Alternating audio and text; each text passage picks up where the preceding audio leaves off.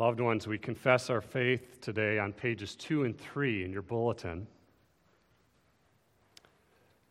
We continue in our sermon series on the doctrines of grace, looking at what are called the five points of Calvinism. Today, the first head of doctrine begins with the letter U, unconditional election. Let's confess these words together from the Canons of Dort.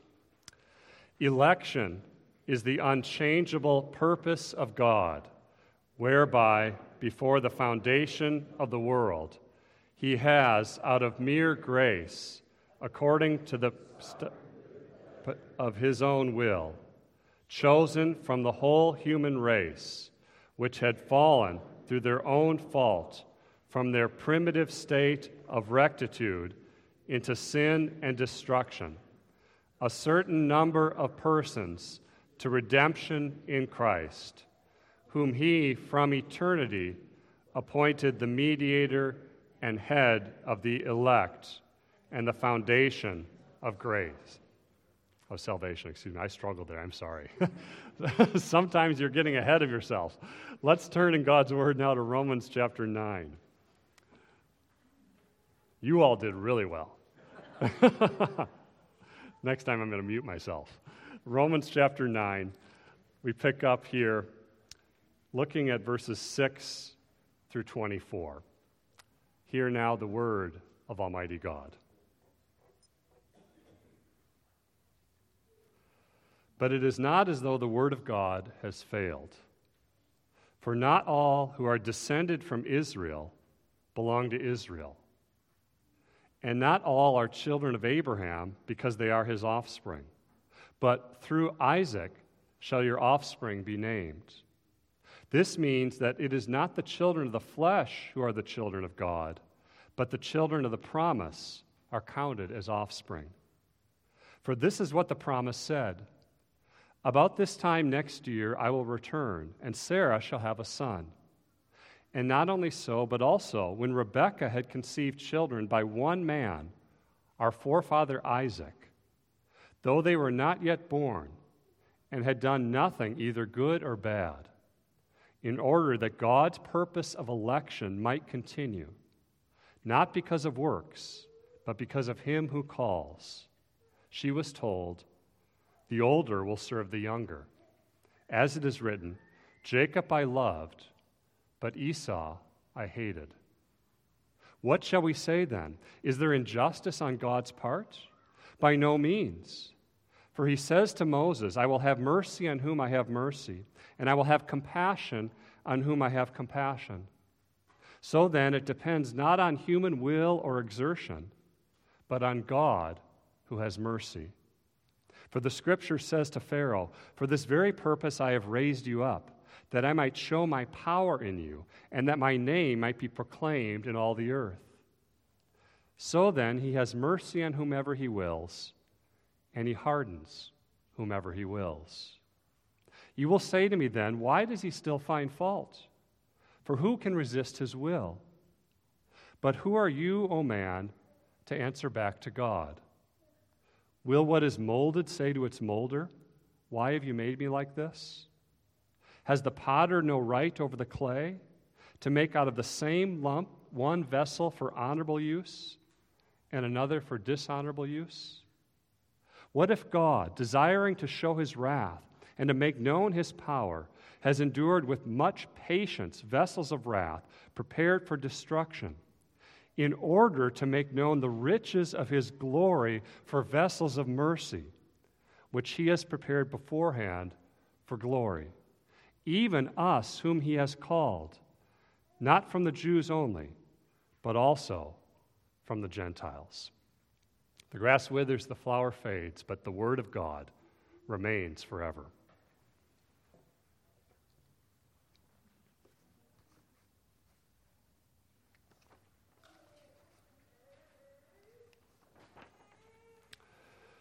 It's supposed to be a lot colder out now than it is.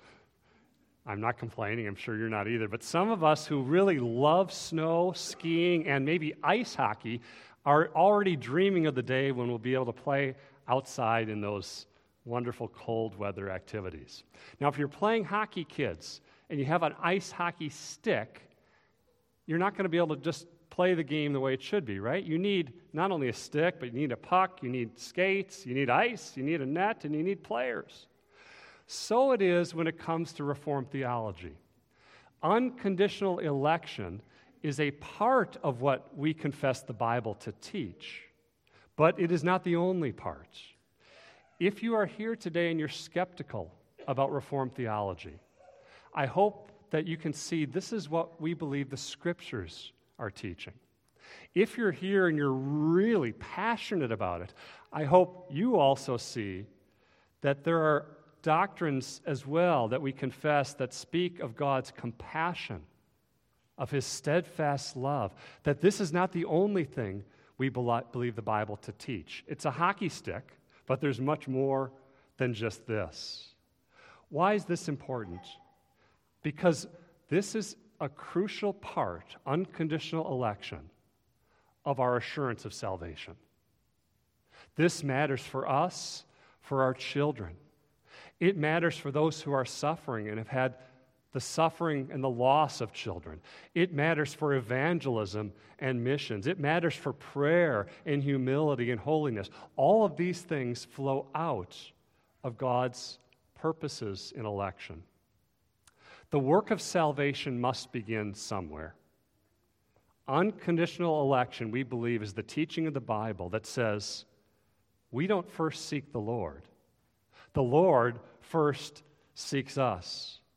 In eternity past, from before the foundation of the world, God the Father freely and graciously chose some sinners for salvation in Jesus.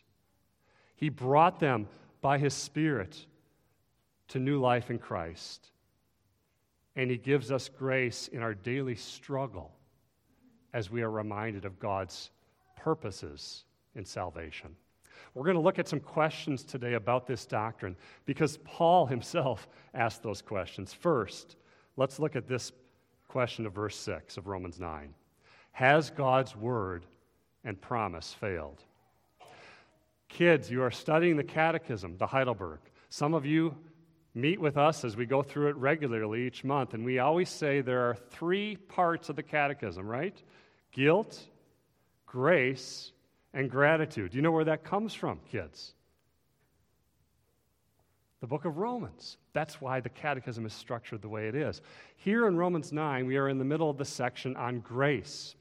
And Paul, in verses 1 through 5, has poured out his heart. He loves his fellow Jews, and he's grieved because many of them are not trusting in the Messiah.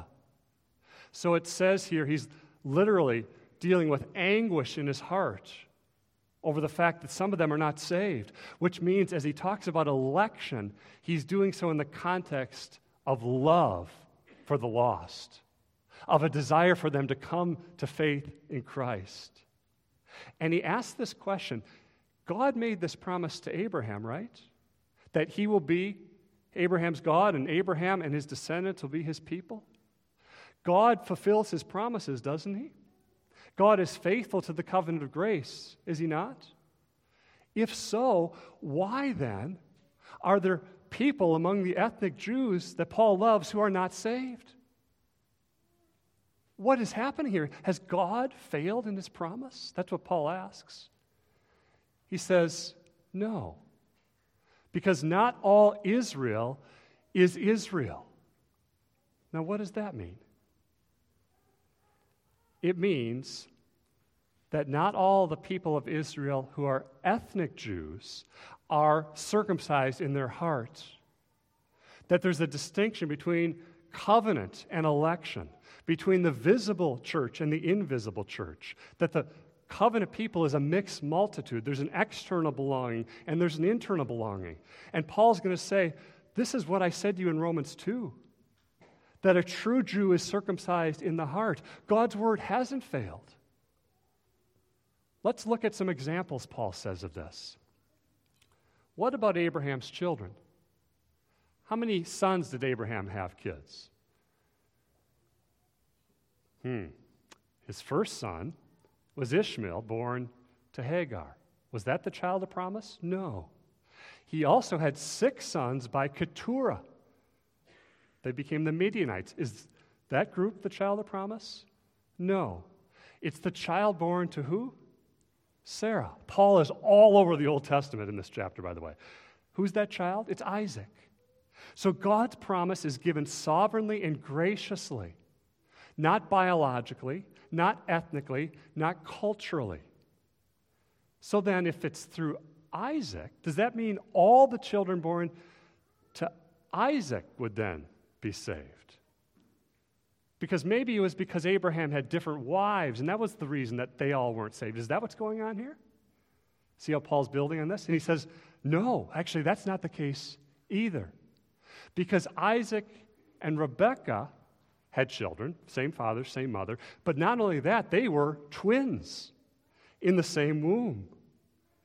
And God, back in Genesis 25, told Rebekah, the older will serve the younger. So this is a quote from Genesis 25. And God told her, Two nations are in your womb, Rebecca. They will come out and they're going to be battling one another. And it will be exactly the opposite of what you expect. When you expect the older son to, to get the blessing, that's not going to happen here. But this is bigger than just the two of them, Rebecca. Now, she couldn't understand all that, but we look back, and from Esau comes Edom. From Jacob comes Israel. He is renamed Israel, the 12 tribes. Edom and Israel were at each other's throats. Kids, sometimes you really get mad at your brother and sister, don't you? Because you think they did something and I'm going to get them and I want that toy and I want that car. And I didn't think about the car five minutes ago, but now I really think about the car because they got the car. You know what? Mom and dad are no different. We sometimes hide it better, but our kind of jealousies and selfish ambitions are there in our sinful hearts. We need God's grace just like you do, kids. Well, Esau and Jacob, throughout the Old Testament, we see King David at one point fighting Edom, which is the nation from Esau. We see Edom joining with Babylon to drive Israel out of Jerusalem. We see in the New Testament King Herod and the death of the two boys two years old and younger in Bethlehem. As a part of the fulfillment of this, Herod was an Edomite from the line of Esau. This is the battle of the seed of the serpent and the seed of the woman. Satan trying to kill God, which he can't, but Satan trying to kill God's people. So there's a national, big picture corporate thing going on here, absolutely. But Romans 9 is talking about the individuals, isn't it? It's saying there's Jacob as an individual, Esau as an individual. God loved the younger, which also is the pattern of the Old Testament. Ephraim over Manasseh, David over his brothers, Solomon over Adonijah, Rachel over Leah. You see that pattern of the younger rather than the older. Now, is that saying, kids, if you're younger, that means you're better? No. Is that saying if you're older, you can't be saved? No. It's illustrating God's purpose in election. Why did God choose Jacob? Was it because Jacob was such a great guy? No. Was it because Jacob was so moral and obedient? No. Was it because Jacob succeeded where his brother didn't? No. God's word says none of those things are why God chose Jacob. In fact, Jacob was a twisted, calculating, self righteous scoundrel. If you look at he and Esau, just on the outward perspective, Esau in many ways was much more likable than Jacob. He's the guy you want to hang with, kind of laid back and just kind of fun to be around. So, what's going on here? Do you remember the episode when Jacob and Esau had the stew and the birthright kids? So, Esau's out hunting, he's famished. Jacob and his mom work together to get some food for him, and Jacob says, Sell me your birthright. Esau was a man of passion. He was hungry. Take the birthright. Esau sells it. Jacob thinks he can go around the system and earn God's blessing by his own conniving. So, who would you choose? Ultimately, we realize neither one, right? Which would God say would deserve his grace? Neither one. That's the point of grace. Do you remember Jonah? He said, Those Ninevites don't deserve God's grace. Well, none of us does, loved ones. Jacob, outwardly circumcised, just like Esau, a part of the visible covenant community, like Esau. But only Jacob is in the invisible church, the elect. Why? Because of God's purpose according to election. It pleased God. It was God's will. God has mercy on whom he has mercy. And he says in verse 13 of Romans 9 Jacob I loved, but Esau I hated. That's another quote from the Old Testament. It comes from Malachi 1. It's talking of God's judgment on Edom, the nation, which was prophesied by Obadiah. So there is, yes, that big picture perspective, but these are individuals again. Esau was born dead in sin, just like Jacob was. God did not give grace to Esau. When God hates Esau here, it's not saying that he hates him like our vindictive, malevolent, kind of bitter hatred. It's saying that God did not give him the grace and benefits of saving love. That God is holy and righteous and just, and that we all, like Esau, are born children of wrath, and we all deserve the just judgment of God. That's what it's saying here. But what should surprise us even more than that is that God loved Jacob. God untwists the twister. God goes to Jacob, the one who broke his covenant like we do over and over, and gave him undeserving grace. Loved ones, we have a brother who is better than Jacob, even though our sins make us less deserving than Esau. This verse, Romans 9:13, drives us to the gospel. We must never talk about election apart from the gospel. This is not fatalism. This is not determinism. Christ is the mirror of our election. We were chosen in Him. We were predestined, Ephesians 1. In Him.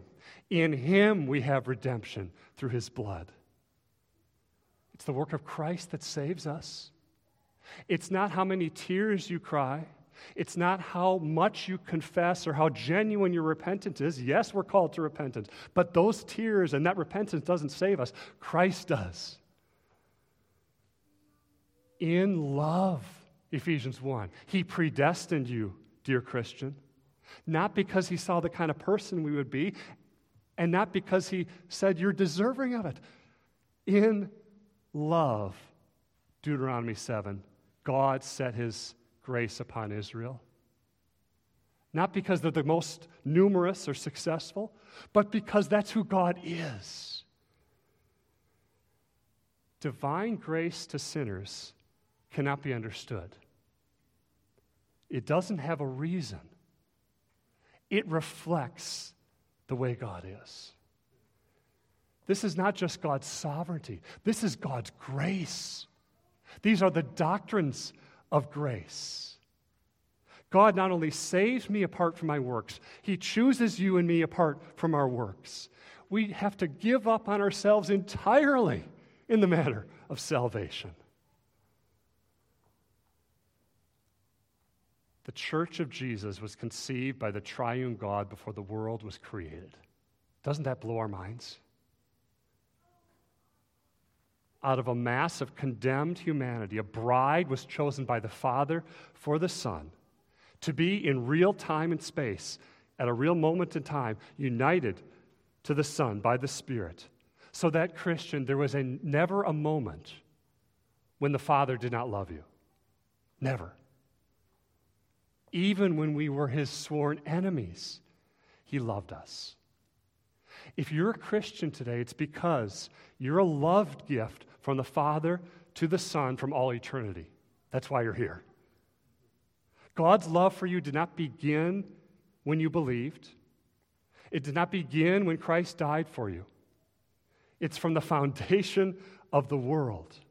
Your faith doesn't make God love you. Does that mean then, secondly, that God is unjust? See how Paul's continuing now? Romans 9:14. God's promise hasn't failed.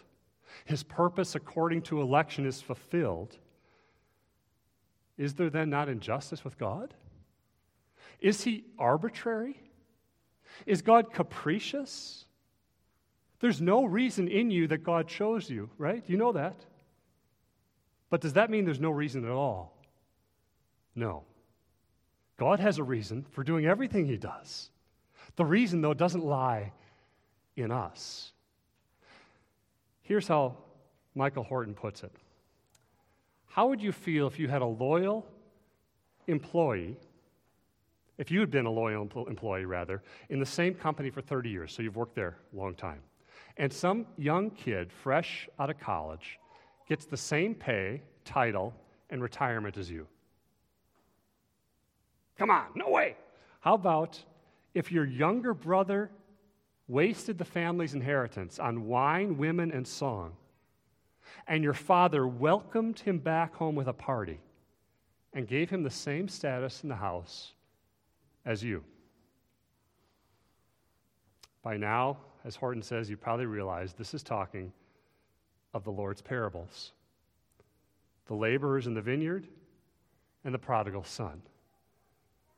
When it comes to salvation, there are no wages. The wages of sin is death.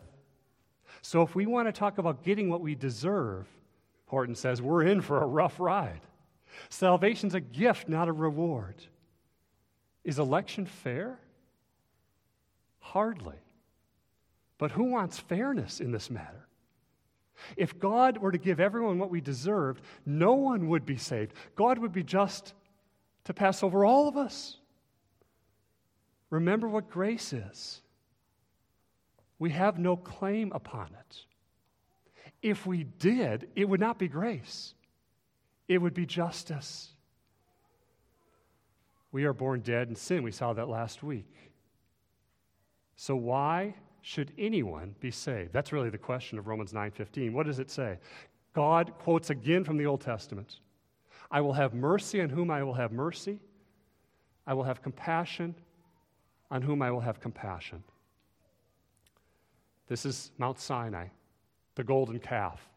Israel had sinned. And God goes to them and he says, I'm going to give you mercy. Mercy is not getting what we deserve, which is what? Justice, wrath, hell, judgment. God doesn't owe mercy to anyone. God's name, Yahweh, is a name that shows he is free to show mercy to whom he will. That's who God is. So Romans 9:16 anticipates our next objection. Don't you see how Paul by the inspiration of the Spirit is anticipating what we're going to think? All of us. So then, it doesn't depend on human will. It's not about our willing. It's not about our running. It's not about our striving. It's not about what family we're born into. It's not about our money or lack thereof. Romans chapter 9 picks up on John 1. We're born again how? By the grace and Spirit of God, by the will of God. This has to do with compassion and mercy. It also has to do with justice. Look at what Paul says in verse 17. Now he goes to Exodus and talks about Pharaoh. He's talking here about the time around the time of the sixth plague, although he could be talking about a number of things the boils. And children, do you remember that God said to Moses, Go to Pharaoh and say, What? Let my people go. Pharaoh refused. God sends plagues. What's going on here? Well, Paul is interpreting this for us. He's saying God raised Pharaoh up, God raises up kings, he casts kings down. And the purpose of God raising Pharaoh up was what? To show God's power through the plagues that he sends. God didn't create evil, God never does evil. God never inclines anyone's heart to evil, but God brings good out of evil. Joseph to his brothers, You meant it for evil, Genesis 50. But God, God meant it for good. But God had another purpose in raising up Pharaoh. What's that? To put him on the stage as an illustration of God's power and that God's name might be proclaimed through all the earth. There's a missionary purpose of God in Pharaoh in Exodus 9. That is tremendously encouraging. People like Rahab knew God's name because of what God did in the time of Pharaoh to save his people from Egypt. And then it goes on God hardens whom he wills to harden. That's the message to Pharaoh. God doesn't force Pharaoh to sin. And when it says that God will harden Pharaoh's heart, it's a prophecy in both Exodus 4 and 7 that comes at the beginning of the narrative. So it's saying what will happen. And as you read through Exodus 4, 5, 7, 10, you see that Pharaoh hardens his own heart as well. Pharaoh's heart is sinful to begin with, as ours is. So God is not active in hardening Pharaoh in the same way he's active in softening the heart of Moses or any sinner that's saved. The Bible says God hardens hearts. It also says sinners harden their own hearts. But do you know that it never says that sinners soften their own hearts? God does that work of grace. This is common grace. One of the reasons for common grace is to restrain evil. All God has to do to accelerate the wickedness of Pharaoh is remove the restraint from him. The evil is there. Now, God turns Pharaoh over, like Romans 1, giving him up to his depravity, giving him to what he wants. It's a ju- judicial act. Pharaoh gets justice the people of Israel get mercy. So, why does God still blame us? See how Paul's continuing here in this very well explained argument. If salvation is due to God's will, if we don't resist his will, then why would God blame people? And what does he say in Romans 9:20? Who are you O man, to answer back to God. This is not lament here. This is similar to when Job was asking to put God in the dock. We must not interrogate God. This is a humbling moment, loved ones, for all of us. And he goes on to say, let's talk again about the Old Testament, this time Isaiah, potter and clay. Kids, when you play with Play Doh at home, does the Play Doh talk back to you and tell you, don't make me to be a dinosaur. I want to be a bird. No, the Play Doh is not the night at the museum where it comes to life. That's the picture here. The potter has the right to do what he wants with the clay. That's God. We're the clay, He's sovereign. And as he's talking about the clay, the whole lump is guilty. It's not neutral. So God is choosing some of his enemies by grace for salvation, leaving the rest, Esau, Pharaoh, and others, to the destiny that all of us would have chosen for ourselves were it not for God's grace in our lives. This is a big fancy word, infralapsarianism. You say, now I'm done. Where is lunch? I bring this up just as a brief side note. The canons of Dort teach this infralapsarian, meaning God's decree of election is logically below or after the fall. This is talking about God's eternal decree. It's a mystery, we can't grasp it. God decreed the fall, yes. Divine election is a choice to save sinners, not a choice to save people who need to sin first in order to be saved. This is God's decree. The decree of God follows his decree to permit the fall. Otherwise, how else would mercy be mercy? Romans 9:15. That's difficult. So is this. Double predestination. What does that mean? That's what Paul is saying here when he talks about pots of dishonorable use. They're made by God, he says, to what? Show forth his wrath. Predestination is a general term for determining the destiny of all peoples. There are two types of predestination election and reprobation. Those who are predestined to salvation are called the elect. Those who are not are the reprobate, Jude 4. They're designated for condemnation. Reprobation is not God actively hardening in the way he actively regenerates.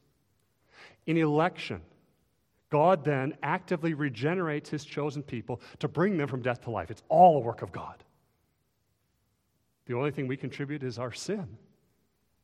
In reprobation, the root means God decrees to leave sinners in the fallen condition in which they are born.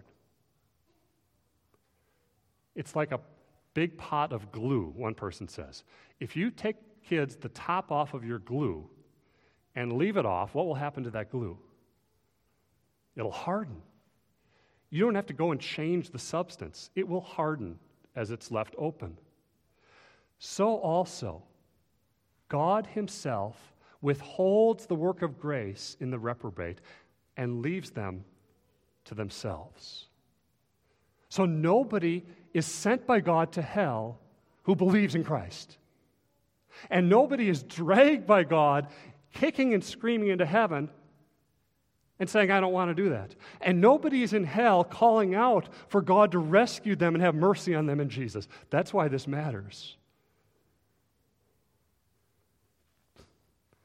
Why did God do this? Look at verses 23 and 24. To make known the riches of his glory. We can't lose sight of this. God's sovereign election from a people from all nations, going back to Romans 9. The church does not supplant Israel. It's the enlarging of Israel's tent because we are saved by faith in Christ, the true Israel of God. There's a wideness to God's mercy. Even as Esau and Edom have judgments pronounced against them, Amos sees the day when a remnant of Edom will be restored to the tabernacle of David. Amos chapter 9. In the New Testament, a remnant of Edomites seek the mercy of Christ. Mark 3. Jesus heals Joanna, a steward to the king of Edom, Herod in the days of Christ. God has a remnant from Edom. That is how amazing his mercy is. He pours out his blessing on people from every tribe, tongue, and nation. That's important as we look at some questions and applications. Third, there's a lot that I would love for you to talk to me or others about if you have questions on this. These are just some of the things. What about free will? We make choices. We chose what to eat last night. I really am enjoying frozen fruit at night. Oh, I love frozen fruit. But maybe it was ice cream. Maybe tonight it'll be chocolate ice cream.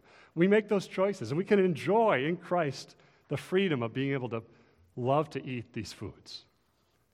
When it comes to salvation, do you remember our will from last week? It's an expression of character. Jesus said to the Pharisees, You belong to your father who? The devil. Your desires are his desires. We want to obey the one to whom we are bound.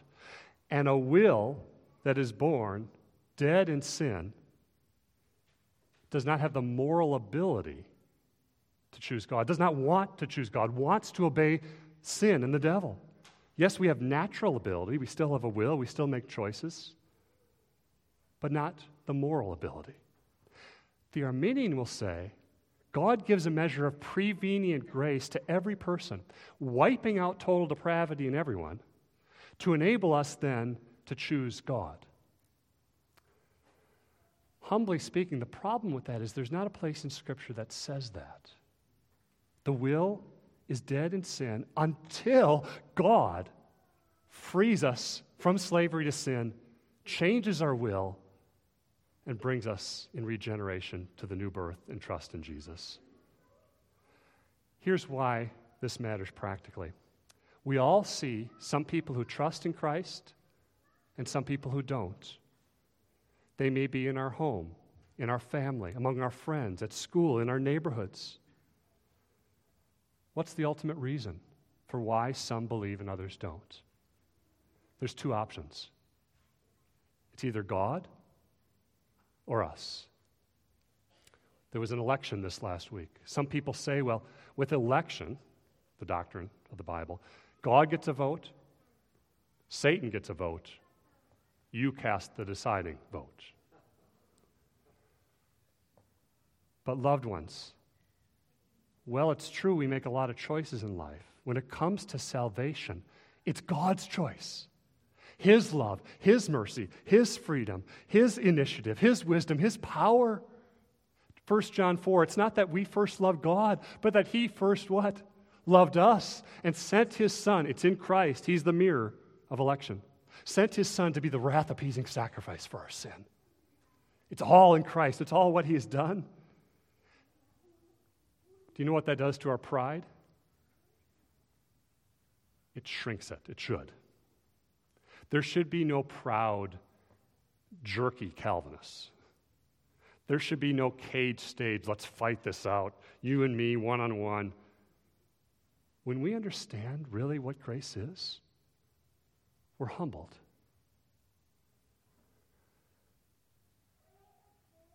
The tragedy of all sin is it turns us from God. The double tragedy of pride is it turns us against God, attempting to lift ourselves above God. There are mysteries when it comes to election. Calvin said, When God makes an end of teaching, it behooves us to cease from wishing to be wise. The secret things belong to the Lord our God. Election's a labyrinth. We ought not climb into the secret things of God, but be content with what He's revealed to us. This matters for our holiness. Do you know that the doctrine of election doesn't lead to loose living? By the grace of God, it leads to holiness. Romans 8. Those for God foreknew, He predestined to be what? Conformed to the image of His Son. The Arminian argument says that God looked down the corridor of time, saw who would choose him, and on the basis of who he saw would choose him, chose that person. Everyone who takes the Bible seriously believes in election.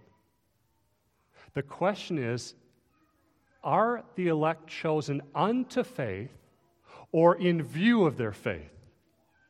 Is election unconditional or conditional? What would God see if He looks down the corridor of time? He'd see dead sinners who are not turning to Him by faith and repentance unless He first chooses and saves us.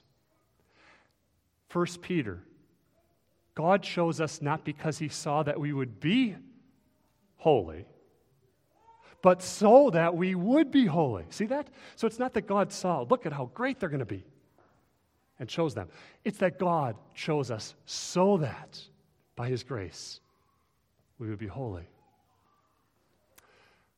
A long time back, I was watching an old basketball game. Lunchtime. I wasn't married yet. It was at 1988, and as you see an old game, you know who's going to win.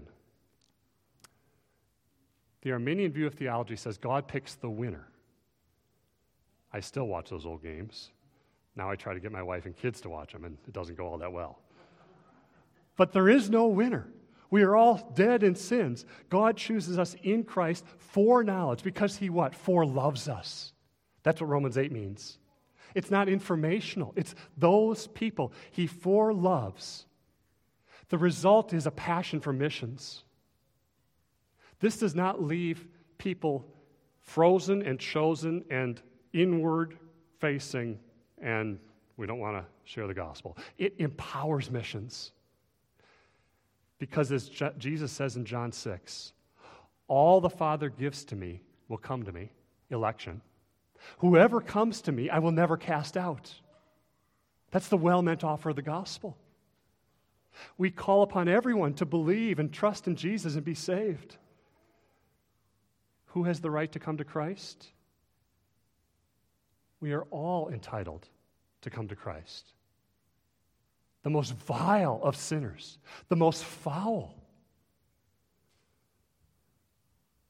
God ordains the ends and the means. Prayer. This is one reason that prayer is a part of the heartbeat of our life as a church. Praying for God to save his elect in Minnetonka, in Eden Prairie, in the Twin Cities, around the world, in Turkey. And God Himself does that because there's an assurance that we have when we believe in this doctrine of election. You might think, Am I elect? What if I'm not elect? That's not a question to ask. The question to ask is Do I trust in Jesus? Not to look inward, not to seek into the hidden things of God, but am I trusting in what Christ has done for me, in who He is for me? Am I believing that God sent His Son to die for me? On the flip side, don't ever say you're not elect. That's the vicious lie of Satan. Satan sends those arrows saying, God wouldn't love you. You're not chosen. God's a tyrant. That's a lie from the devil. The Bible says we draw assurance from this doctrine of election. Who will bring any charge against God's elect? It is God who justifies. Who is to condemn? Christ Jesus is he who died. Yes, who was raised, who is seated at the right hand of the Father, who's interceding for us. Look to him. He is your righteousness, He is your salvation. Look to Him even in the deepest sorrow of life. Some of you have suffered the horrible pain of the death of a child, an infant, a baby in the womb. Some of you, perhaps, more than once. What happens to the children of believers who die? Those children are not born innocent. Like us, they're born dead in sin.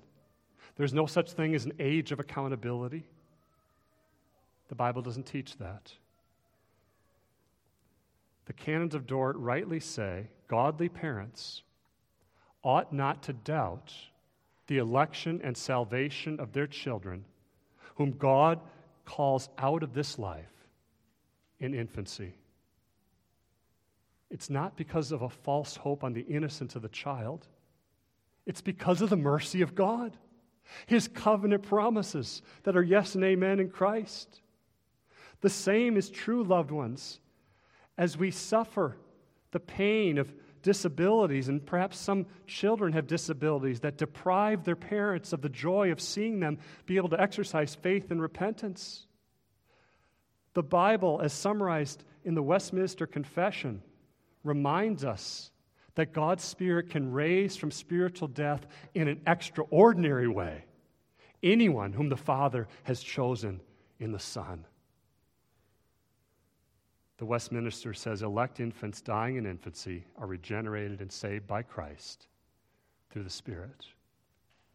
There's a pastoral comfort in the gospel here, in this. What does this lead to? This assurance of salvation, this purpose of God in election. God setting his love on us from before the foundation of the world is for the exaltation of God's glory. It humbles us. No human would invent such a thing. It leads us to glorify God in all we do. It's a spark in our hearts that fuels worship and adoration. Blessed be the God and Father of our Lord Jesus Christ, who has blessed us in Christ with every spiritual blessing in the heavenly places. Amen. Let's pray.